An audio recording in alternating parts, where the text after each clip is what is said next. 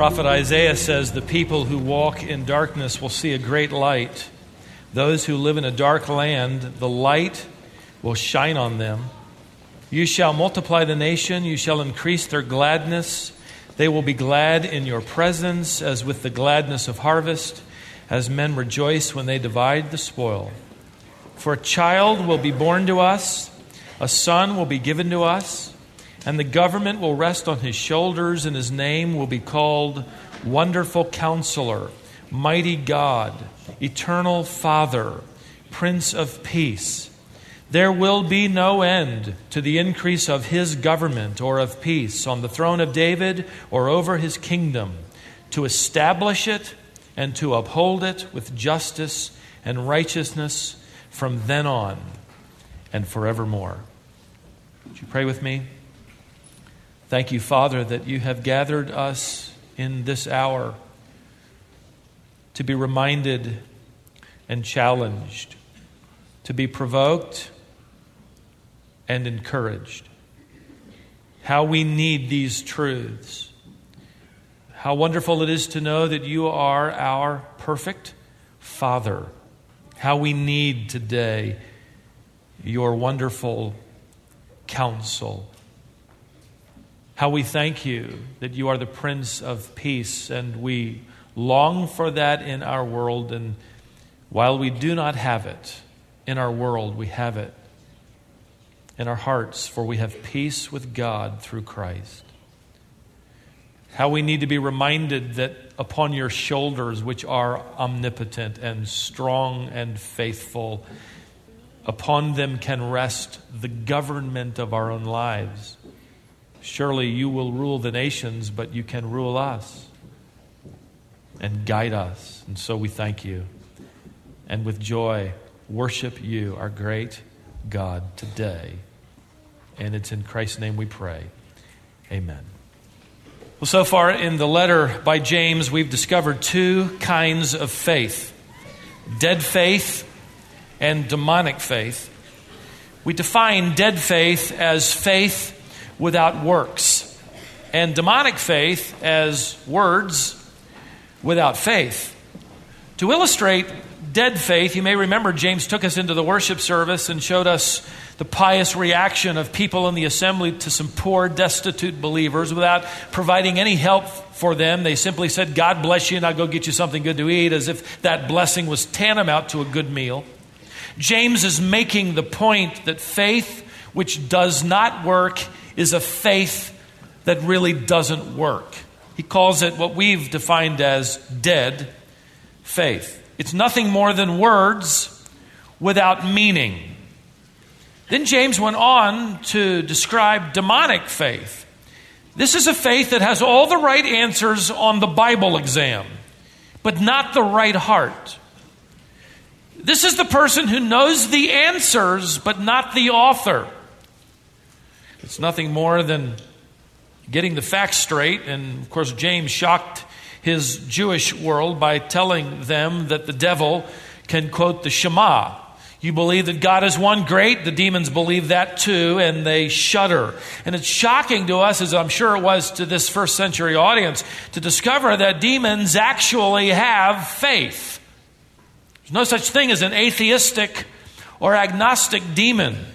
A demon never wonders if the Bible is uh, telling the truth. They have seen its prophecies uh, come true throughout the ages, and they know that the final prophecies, the final stages of, of human history recorded in the book of Revelation will come true as, as well.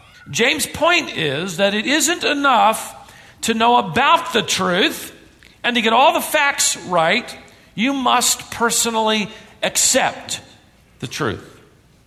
It must become yours. A few weeks ago, I visited a man in an intensive care unit. His daughter and son in law are members of Colonial, but he, for years, was a Christian scientist.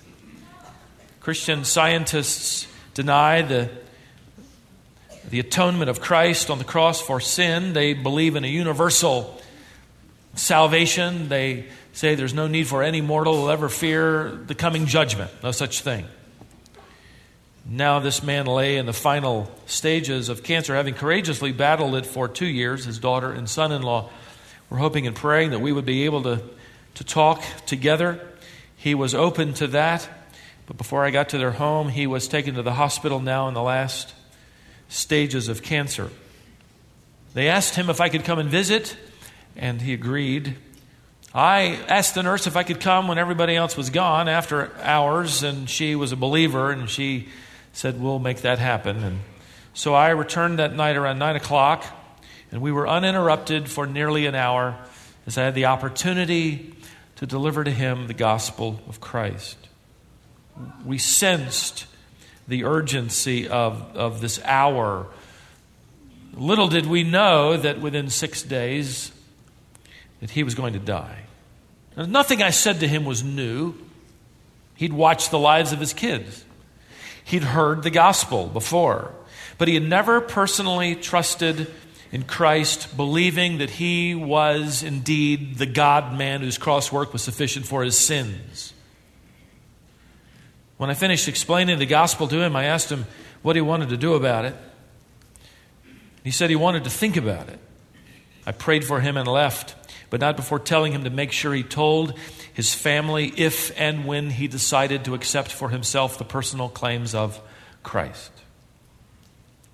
Five days later, one day before he died, he informed his family that Jesus Christ now lived in his heart as his own personal Savior. And his funeral, held in our chapel, took place two days ago. Can you imagine the significance of that decision now for all of eternity? The difference between an eternity in hell and an eternity in heaven. You see, it's one thing to acknowledge the truth, it's another thing to accept the truth. It's one thing to say, I know that God exists. I know that Jesus is his son. I know that Jesus died on the cross. The demons believe that and they shudder. It's acknowledgement without acceptance. So, what about you, I wonder today? Do you have faith? Is it more than dead faith, just accurate words without any meaning? Is it demonic faith? the acknowledgement of the truth without personal acceptance. Who knows? But today may be your final opportunity to hear the gospel and receive it. This may be the day before you die. James is giving us a tour of three faiths, so to speak. James chapter 2 is where I invite your attention. Only one of these faiths is genuine. Only one is the real item. Now, I want you to follow this carefully. Dead faith affects only the mind, as James has described it. It, it intellectually acknowledges the words, believes in the validity of the words, but that's it.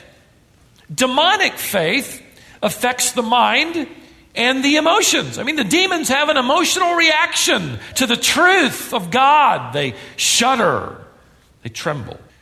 But now James is going to illustrate for us a third kind of faith, and it is dynamic faith. Dynamic faith affects the mind, the emotions, and it moves forward to affect the will. Let me illustrate it this way. Let me ask you a question. Who do you think is going to win the Super Bowl?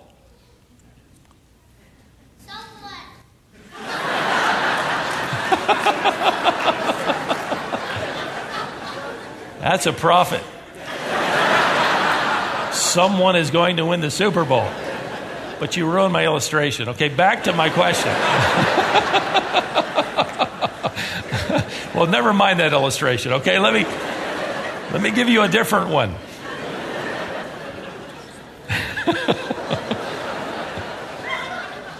I love it. Suppose you have an incurable disease, and I tell you there's a doctor in California who's given his life to studying that disease, and he's found a cure. He's written a book, and, and I give you a copy of the book. You promised to read it. I see you a few months later, and I, and I ask you, What do you think? And you say, Oh, man, uh, that, that is amazing. Well, did you read the book? Oh, I read it. My name is written all through that book. It, it's, it's like he knew me inside and out. Do you believe that, that he has the cure? I certainly do. Well, when are you going to California? You know, I really don't like to fly. It makes me uncomfortable. What do you say I just read the book?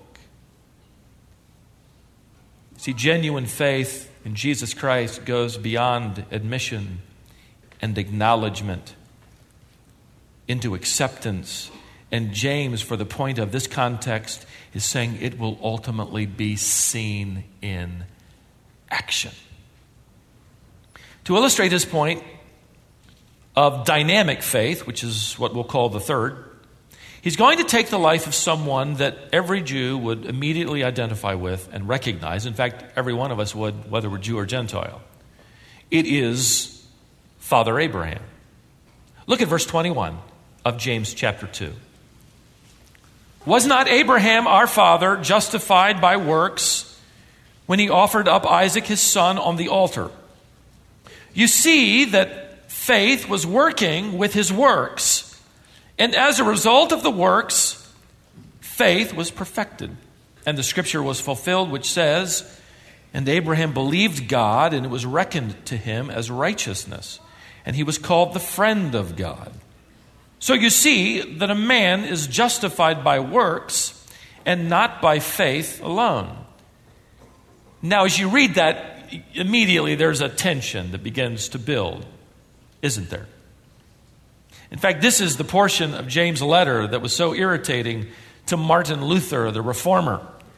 He was so adamantly opposed to the Roman Catholic dogma of salvation by works. Salvation you merit, salvation you earn. He was such a strong defender of salvation by grace alone through faith alone that he missed the point of James. In fact, he ended up calling the entire letter an epistle of straw but on closer inspection, it becomes clear that James has something in mind.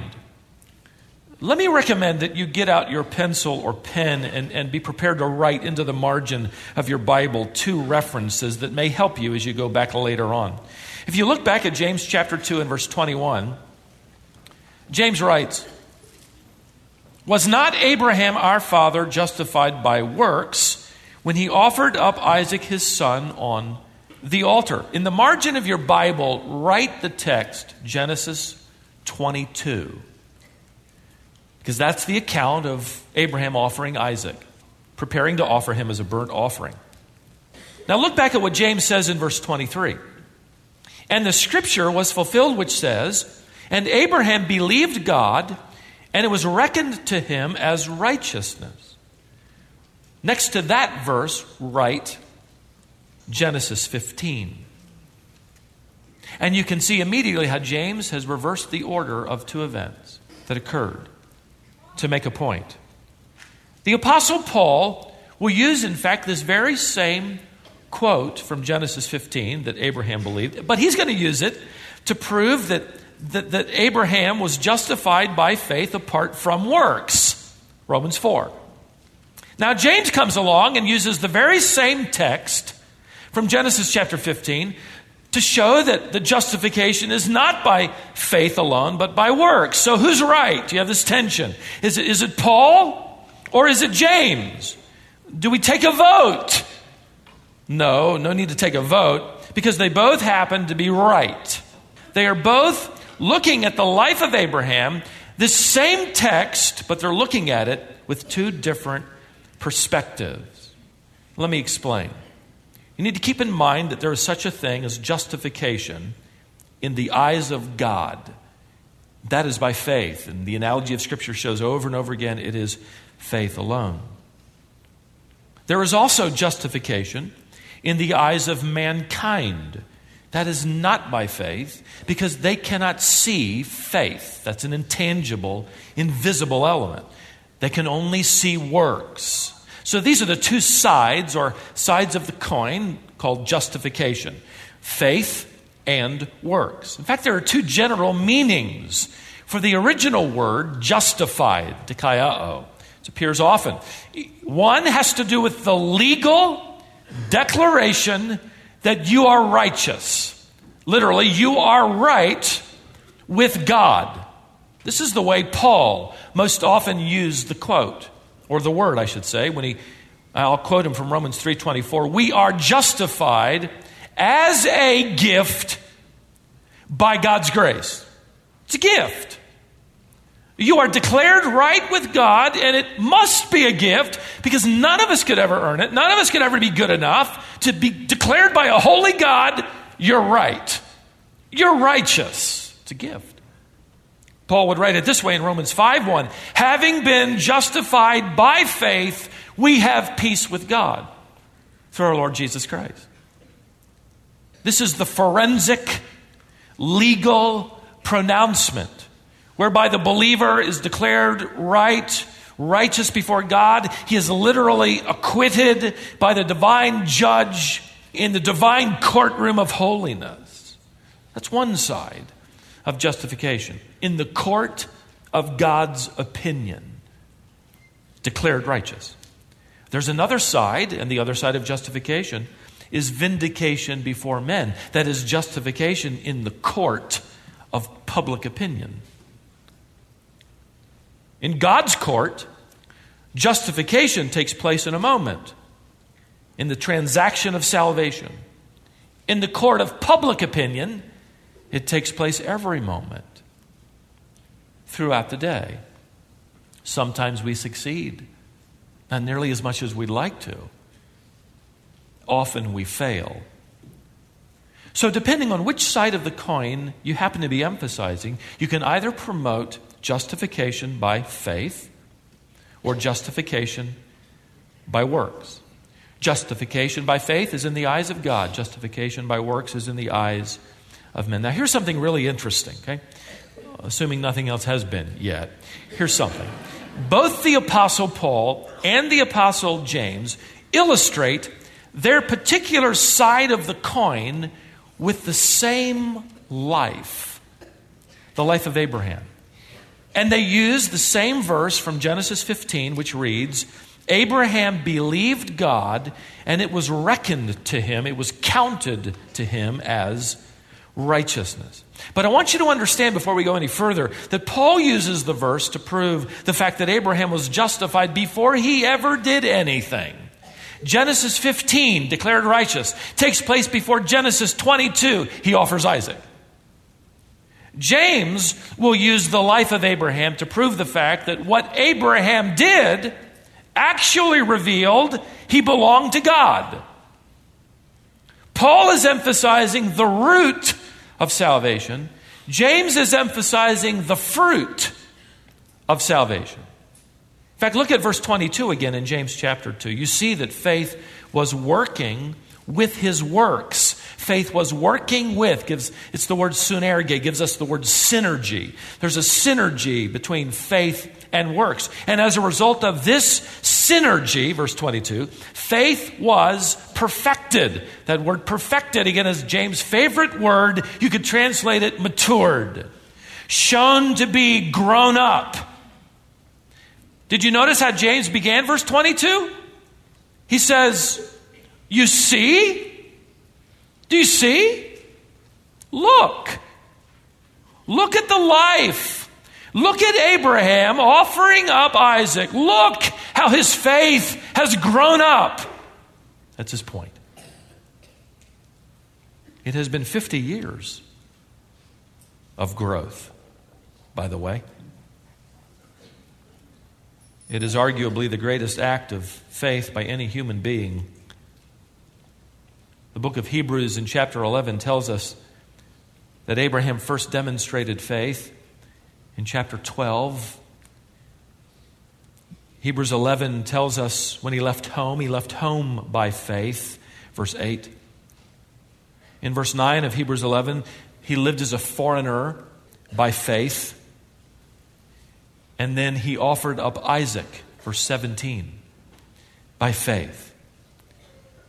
It's a progression of demonstration in the court of public opinion. But the definitive moment of belief is said to have been in Genesis 15, where Abraham rested everything upon the word of God. And he believed literally, he believed God. We're not told if Abraham believed God immediately, if he went out and thought about it, if he prayed about it. We're only told that he believed in God, literally in the God by faith. Now, that doesn't mean from that point forward, Abraham lived a perfectly faithful life. Just study his life. I mean, if he's earning it, if he's earning his salvation, we're in deep trouble with this man. He was faithless. He disobeyed God. He committed adultery as plans of his own. So, so if he's declared righteous because he's earned it after that declaration of Genesis 15, we have failure. But that definitive moment of belief in which God declared him to be right is now going to be seen in his life, sometimes as failure, sometimes successfully. It will be not a life of perfection, but a life of progression. Like one author said that Abraham's life was really nothing more than a series of surrenders to God as God prepared him to make the ultimate surrender to God. Think about it. He was first told to surrender his father and his family and home and leave them. Have you ever had that test of faith? He was told to surrender the well watered plains of Jordan to his nephew Lot. And he passed that test of faith. He was later told to surrender Hagar and Ishmael, that Ishmael would not be the son of the covenant promise. And then when God later came to Abraham, who is now more than 100 years old, it is a conversation that, that, that fascinates me. Isaac has been born. Isaac is now in his 30s. And God comes to him in Genesis 22, which James is highlighting. And here's what God says Abraham, take now your son, your only son, the son whom you love, Isaac. I mean, how many times does he have to say? Do you think Abraham was hard of hearing or, or maybe a little slow? No, but he, he was stubborn. And so he's probably got these little thoughts in his mind, and maybe there's a loophole in here, but listen again to what God says. And, and imagine with me how Abraham has every loophole closed. Abraham, present Lord, take now your son. Doesn't sound too good. I have two sons. Oh, no, take your only son. Okay, but Ishmael and Isaac are both technically the only son of their mother. No, take the one whom you love. Well, I do love Ishmael. Abraham, take now your son, your only son, the one whom you love, Isaac. End of conversation. James will say, You go and watch Abraham on Mount Moriah, and you tell me, is this not the greatest vindication of a person's faith that you've ever seen? Or heard of before. Watch him surrender his son to God. God had promised Abraham a son, this covenant son, this promise when he was 75 years of age, his wife Sarah, 65 years of age. Life expectancy during this period of time, from what we can tell, was about 120 years, which means there's still a slight chance that Abraham and Sarah might have a child of their own. Time passes, slim chances dwindle down to none. Ten years after the initial promise, God appears again, reminds Abraham of the promise, and says to Abraham, I am your shield and your very great reward. Abraham retorts with some sarcasm, then why am I still waiting for a son? God told Abraham to go outside and look up at the sky and try to count the stars. You ever gone outside? I've read that you can see about a hundred stars on a clear night. But then on closer inspection, seven are airplanes and three are satellites, right? Not Abraham. It's clear, it's dry, it's dark. And God says, Your seed will outnumber them. And then what happens? Nothing. For 14 years. Nothing. How would you be doing by now? I don't know about you, but but I'd have a little trouble. Still waiting. Still waiting for the promise. The prospects seem impossible. That's why Abraham gets tired of waiting and he institutes Plan B. It's known as Project Hagar, who delivers Ishmael. God rejects him as the covenant seed. This was Abraham's lack of faith, not act of faith. Ishmael will grow up resentful.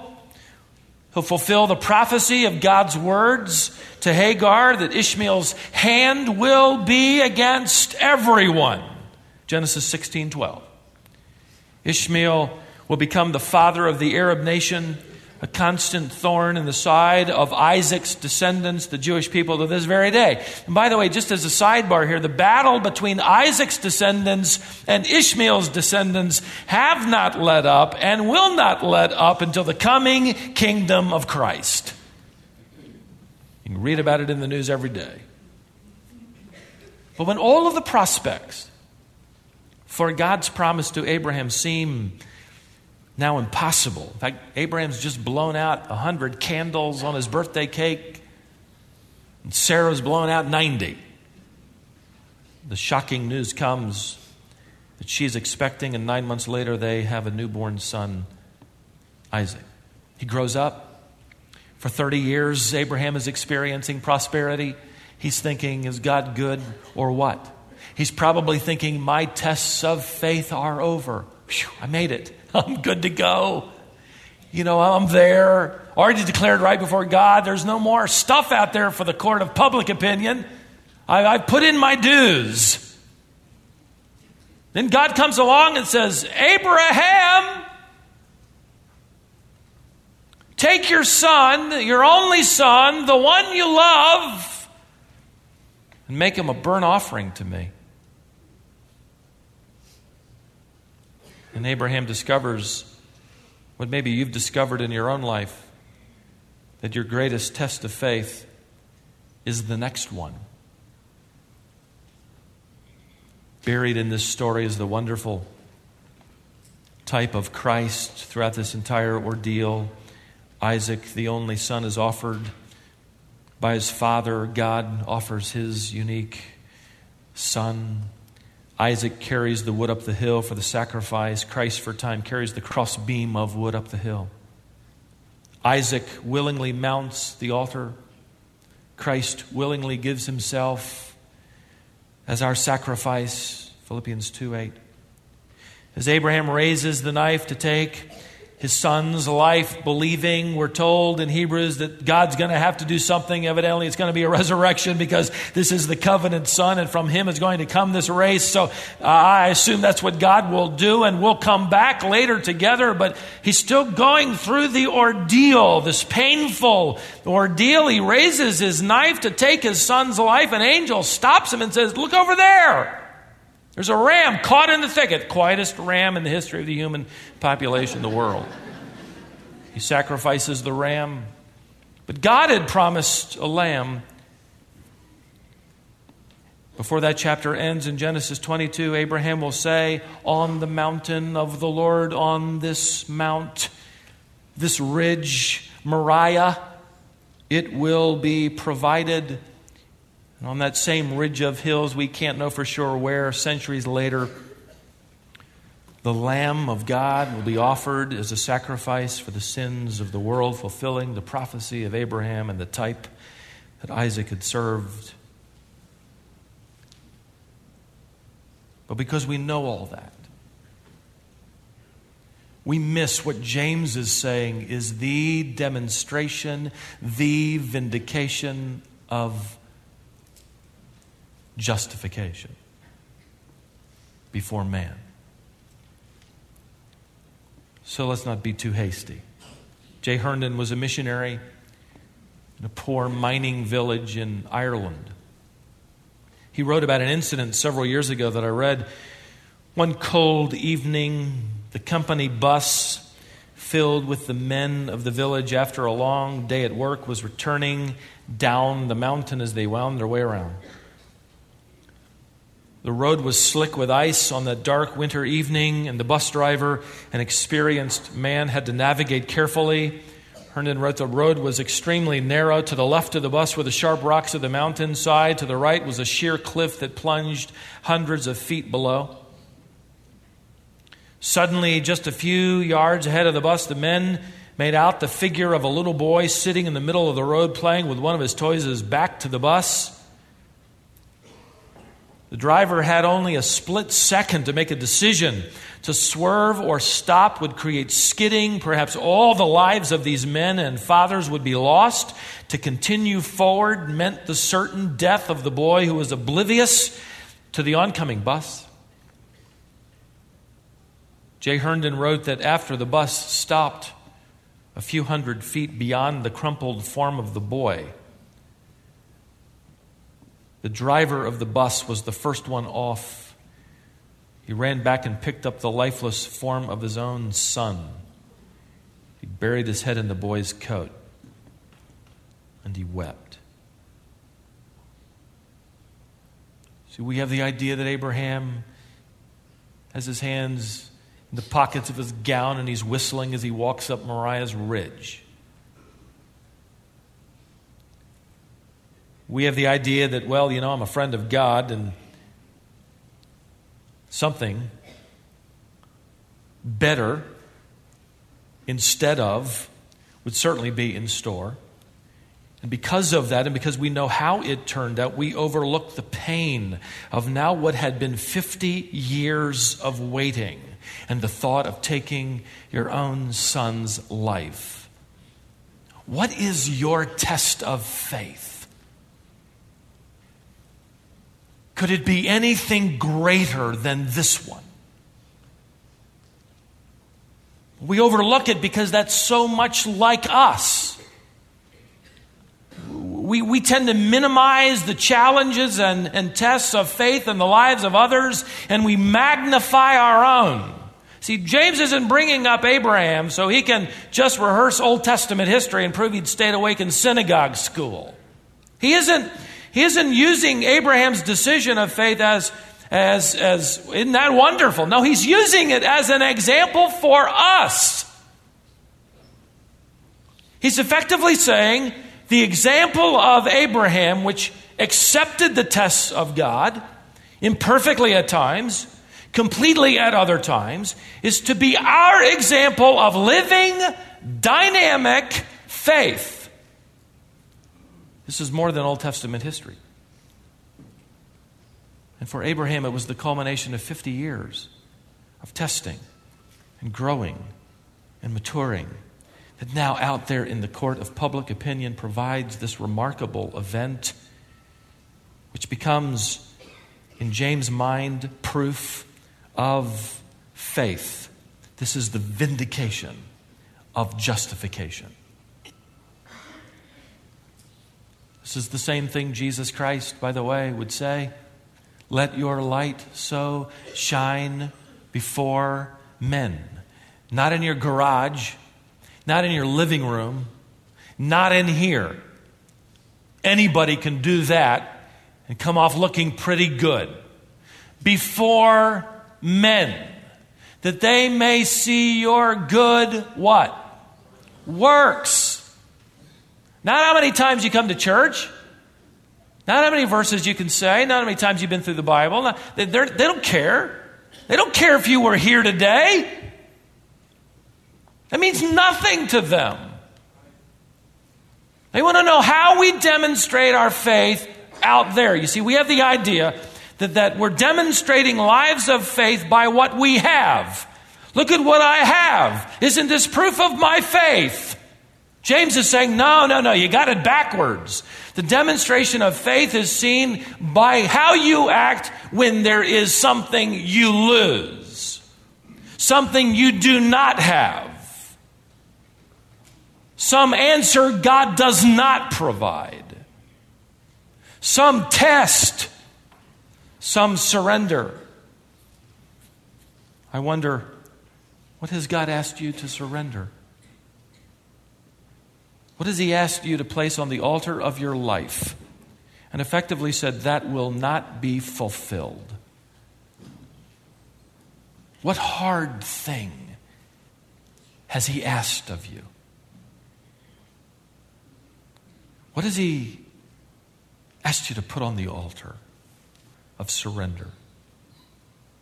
Dead faith would say, the altar of surrender to Christ is something every maturing Christian should do, but not do it. Dead faith would never participate in what it acknowledges. Demonic faith would say the altar of surrender to Christ exists, it's real, and there are many who live for Christ, but they will never surrender. In their holy state, they cannot. Dynamic faith would say the altar of surrender to Christ in what he is asking of me today, it is real. And every believer who desires to mature in their faith would submit to that imperfectly at times, completely at other times. And by the way, I am willing, Lord, to sign on. I will vindicate out there in the court of public opinion my testimony that I really do belong to a living God. And He belongs to me. John Calvin wrote it this way faith alone justifies, but the faith that justifies is never alone. That's the point of James. Chapter 2. He's saying, take your faith outside.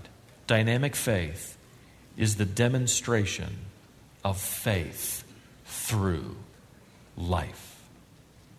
Would you bow your heads for just a moment? and let's put a period here.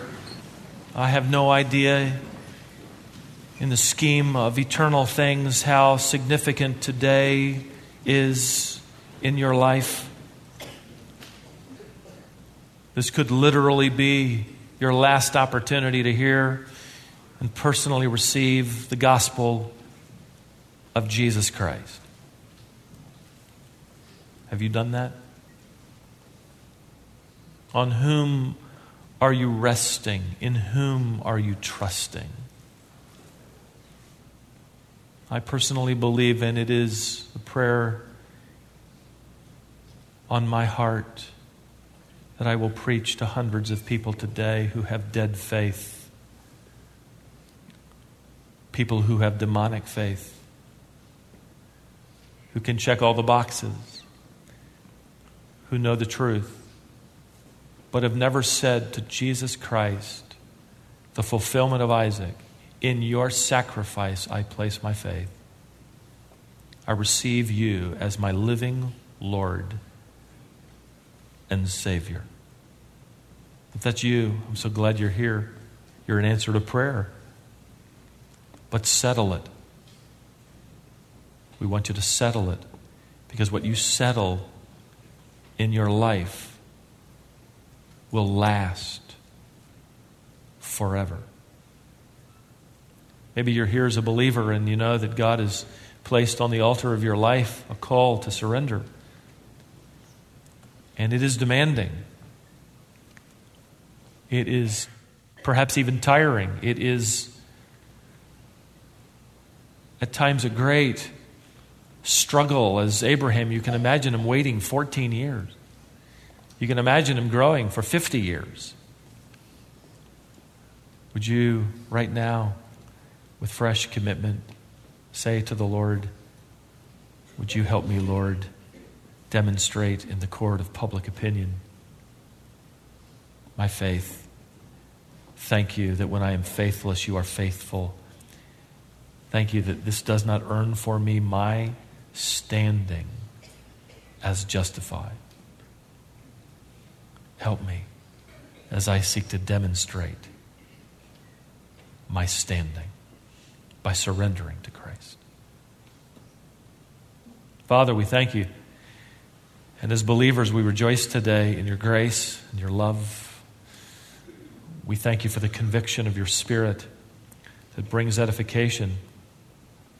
We understand edification to not necessarily feeling, be feeling better. We wouldn't necessarily say that, but it is living better. So, would you cause that to take place? Thank you for the privilege of hearing little children sing, knowing you're hearing the gospel on this campus today, all the way up through choirs and this auditorium singing together. Thank you for the privilege of praying together. Thank you for the privilege of studying together and the fellowship that occurs in between rows and in the aisles. Thank you for the sweetness of the assembly. Cause it now to burrow its way a little deeper into our hearts and character so that we take this out there.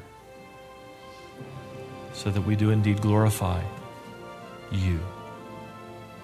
For you are indeed worthy of our worship.